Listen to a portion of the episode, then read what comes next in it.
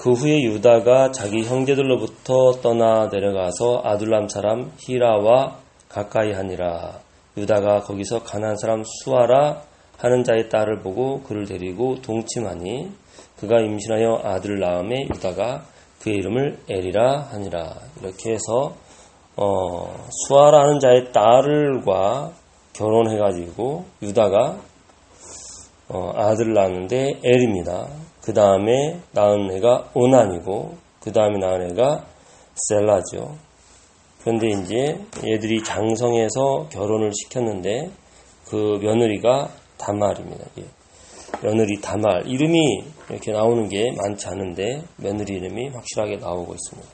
지금 요셉 이야기 요셉 이야기는 요셉 이야기가 아니고 야곱의 약전으로 시작하죠. 야곱의 이야기로 시작해서 지금 요셉이 보디발에게 애굽에 있는 보디발에게 팔려나간 사건을 얘기하다가 갑자기 유다와 다말 이야기를 합니다. 하나님은 이것을 이런 사건이 있었더라라고 하려고 그런 것이 아니라 메시아가 오는 길을 지금 말하고 계시는 거죠.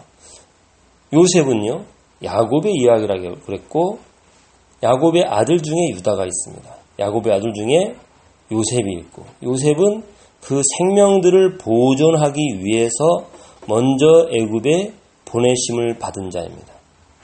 그리고 유다는 이제 어, 메시아가 오는 길이죠. 그래서 유다는 왜 메시아가 오는 길이 됐는지는 하나님의 선택이지만 첫 번째 루벤은 서모 비라와 동침했고 두 번째 문하세, 세 번째 레위는 벌써 사람들을 많이 죽였기 때문에 안 되죠. 그래서 네 번째 아들 유다를 통하여서 하나님이 오시는데 예수 그리스도 메시아가 오시는데 그 메시아의 오는 길에 유다가 아주 큰 실수를 했습니다. 그 실수를 통하여서도 하나님께서는 하나님의 계획을 이루시는 걸 보죠. 이 세 아들을 낳았는데 세 아들이 커서 이제 큰 아들을 장가 보냈는데 큰 아들이 하나님 보시기에 악함으로 하나님 그를 죽였다 그랬습니다. 그 다음에 그 며느리에게 다시 두 번째 아들을 주죠. 오난. 근데 오난은 이 아기를 낳으면 자기 것이 안 되니까 아기를 낳기 싫어서 설정을 다른 데다 했다 그랬습니다. 그러므로 하나님이 또 그를 죽여버렸습니다. 그러자 이번 주 이번에는 막내를 줘야 되는데 이 막내를 유다가 주지 않고 너는 며느리한테 너는 너희 집에 돌아가서 기다려라 그래요. 기다려라. 그래서 다음에 그 아이들이 이 마지막 셀라가 크면 너에게 주겠다 이런 말을 했는데 컸는데 주지를 않는 거죠. 어쨌든 다말은 기다렸습니다. 기다렸는데 아들을 주지 않고 자기는 늙어가고 어, 신을 받아야 되는데 신은 안 주고 그래서 이 과부가 과부 의복을 벗고 다말이 그 시아버지가 일하는 곳으로 가서 그 길목에서 지키고 있다가 창녀처럼 변장을 해가지고 그 씨를 받습니다.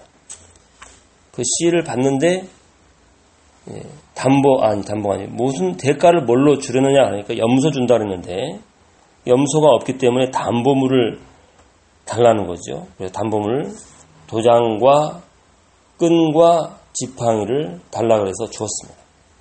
그래서 이 유다는 그렇게 하고 돌아왔는데 한 3개월쯤 지나니까 자기 며느리가 수절을 하지 않고 지금 무슨 바람을 폈는지 어쩌는지 아기를 가져서 배가 이렇게 불러오는 것을 알게 된 거죠.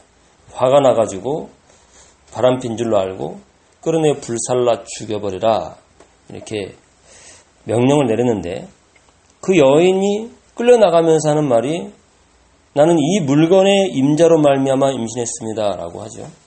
그래서 보니까 그 도장, 그 끈, 그 지팡이가 누구의 것인지 보라. 보니까 자기 것이에요. 자기 것.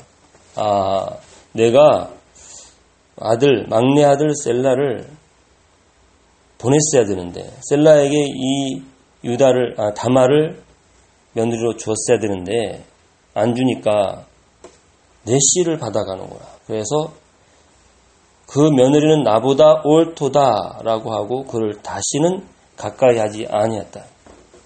그래서 아기를 낳죠. 다말이 아기를 낳는데 그 중에 하나가 베레스고 그 다음이 셀라예요.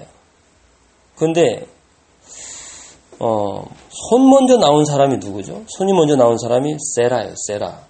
세라가 손 먼저 나왔는데 다시 손이 들어가고 그 다음 베레스가 나오니까 터트리고 나온다 해가지고 베레스라는 이름을 지었습니다. 둘 다 지금 터트리고 나오는 베레스나 손에 붉은 홍색 씨를 맨 세라나 어, 그리스도를 상징적으로 보여주고 있습니다.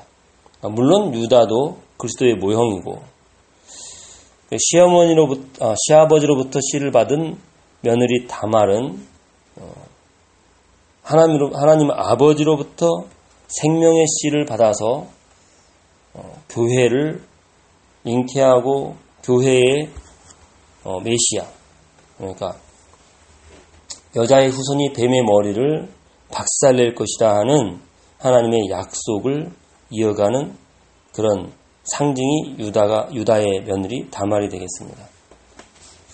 그래서 분명히 시아버지하고 며느리하고 관계를 가져서 아기를 낳는 것은 근친상간으로 굉장히 권장할 만한 것이 아니고 윤리적으로 악하다 볼 수 있는데 여기서는 어떻게 메시아가 오는 길이고 분명히 유다도 메시아의 조상인데 그 메시아에 오는 길에 이렇게 추한 일들이 일어날 수 있겠습니까? 그리고 거룩한 하나님이고 우리의 구원자라는 그 메시아의 피가 이렇게 더러울 수 있겠습니까? 다른 모든 종교는 이러한 것들을 기록하거나 이러한 것들을 하지 않고 아주 거룩하게 그리고 아주 훌륭하게 해놨을 텐데 고귀하게 존귀하게 할 텐데 요 우리의 구원자 예수 그리스도는 아주 더러운 고귀한 핏줄인 줄 알았더니 더러운 피에서 났다 이런 말을 할 수 있잖아요. 어떻게 이런 사람들이 메시아의 조상이 되느냐 그리고 이런 것도 떳떳하게 기록해 놓느냐 할 텐데 나중에 정말 마태복음을 보니까 이 다말이 메시아의 족보에 들어가 있어요. 다말뿐만 아니라 또 다른 여자들도 들어가 있는데 이방인도 있고 기생도 있고 그리고 다윗 왕하고 불륜을 맺은 바세바도 있고 그리고 아직 결혼하지 않았던 미혼 여자 마리아도 있고 이상한 족보가 되죠.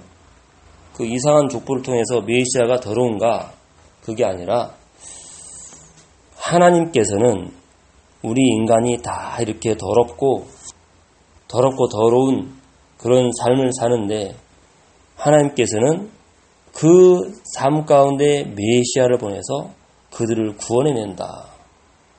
그리고 그 더러운 사람도 그 더러운 인간들도 메시아의 조상이 될 수 있다. 그렇게 해서 하나님께서는 아, 우리가 거룩하기 때문에 구원했거나 온전하기 때문에 구원했거나 그런 것이 아니라 예수님의 보혈은 얼마든지 그런 죄들을 사할 수가 있다.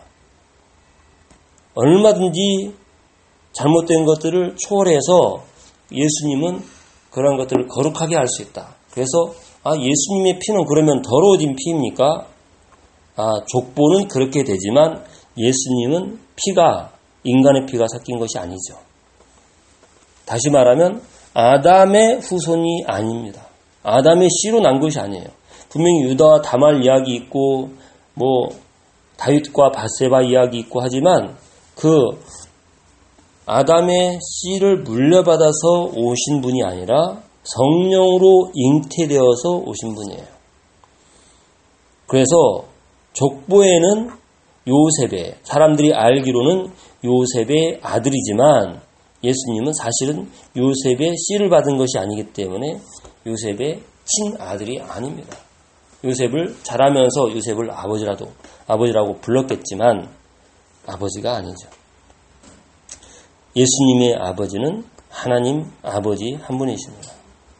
그 그래서 예수님의 피는 더러워지지 않았고 그저 왕의 혈통을 따라왔다. 이거를 말씀하시기 위해서 유다의 후손 중에 다윗 왕이 있고 다윗 왕의 혈통 중에 그 혈통을 따라서 아버지, 친아버지는 아니지만 아버지 요셉이 있고 요셉과 마리아, 요셉과 마리아가 부부지만 예수님은 요셉의 씨를 받지 않고 마리아로부터 성령으로 잉태했습니다. 마리아에게. 그래서 예수님은 분명히 왕의 혈통이면서 하나님이세요. 우리의, 우리의 모든 죄를 십자가에서 해결하신 분이다. 그것을 위해서 성령으로 죄 없이 오셨고 십자가에 죽으셨습니다. 이러한 것들을 요 유다와 다마를 통해서 또 보여줍니다. 유다는 씨를 준 시아버지, 다말은 씨를 받은 며느리. 그렇지만 며느리는 여자로서 교회죠, 교회. 교회가 씨를 받아서 하나님 아버지로부터 씨를 받아서 결국 메시아의 길을 예비하고 그리고 그 메시아의 보혈로 말미암아 구원을 받는 것 이것을 보여주는 것입니다. 어, 베레스와 세라에 대해서는 어, 얘기하지 않고 그냥 넘어가지만 베레스와 세라도 예수님이 우리를 위해서 피 흘려 죽으시는 것을 그대로 보여주는 겁니다. 그래서 그러면 예수님이 이렇게 우리를 위해 죽으셨다. 그게 어쨌다고요? 그것을 아는 것이 구원이에요. 그것을 알고 믿는 것이 구원의 축복을 누리는 것이고 그것을 알고 누리다 보면 우리 삶의 역사는 모든 흑암과 저주와 재앙과 사단의 역사, 귀신의 역사, 불신앙이 무너지고 하나님의 나라가 임하고 우리에게는 기쁨과 감사와 사랑과 희락 이런 성령의 열매가 맺혀지기 때문에 흑암은 무너질 수밖에 없고 복음은 우리의 삶을 통해서 증거될 수밖에 없다. 아멘. 그것이 성경을 보는 우리의 눈입니다. 아, 유다와 다말 이야기지만 하나님 아버지와 교회와 주 예수 그리스도 이야기구나. 아멘. 항상 그렇게 보면 돼요. 아버지 이야기 나오면 하나님 아버지를 생각하면 됩니다. 아들 이야기 나오면 아들 대신 예수 그리스도를 생각하면 돼요. 여자 그러면 여자의 후손을 잉태할 여자를 보면 돼요. 교회. 신부 그러면 하나님이 신부를 삼으신 교회 또는 예수님이 남편으로 신부 삼은 교회를 생각하면 돼요. 항상 그렇게 하나님 아버지와 아들 예수 그리스도와 신부 교회 이야기가 이 성경에서 계속 펼쳐지고 있습니다. 그래서 어, 역사적으로 이런 사건이 있었구나. 예, 맞습니다. 근데 역사를 보라 그런 것이 아니죠. 분명히 역사 속에서 하나님의 계획, 하나님이 하신 일을 보라고 하는 것도 맞습니다. 그렇지만 그 역사가 지금 우리의 삶에 진행되고 있다는 사실. 그걸 보시면, 아, 하나님이 우리를 얼마나 사랑하시고, 우리를 얼마나 거룩하게 만드시고, 또 얼마나 우리를 소망 있게 하시고, 그 승리와 하나님의 나라를 우리에게 주기를 원하는지 그걸 알게 됩니다. 그러면 그 나라의 축복을 누리게 되겠죠? 기도하겠습니다. 하나님 아버지 감사합니다. 복음의 뿌리를 내리게 하여 주시옵소서. 성경 어디를 보나 하나님 아버지의 사랑 그리고 하나님의 보내심을 받은 아들 그리고 아들의 신부 또는 아들을 잉태해 낳는 여자 이러한 관점에서 보면서 지금 우리 교회는 여자로서 어떻게 남편 대신 예수님을 사랑하고 하나님 아버지께 순종하는지 그러한 삶들을 통하여서 우리의 삶이 더욱 하나님의 빛에 가까이 나아가며 하나님 주신 하나님 나라와 그 승리와 축복을 누리며 땅 끝까지 증인되는 삶을 살 수 있도록 은혜를 도하여 주시옵소서 감사하며 예수 그리스도 이름으로 기도합니다. 아멘.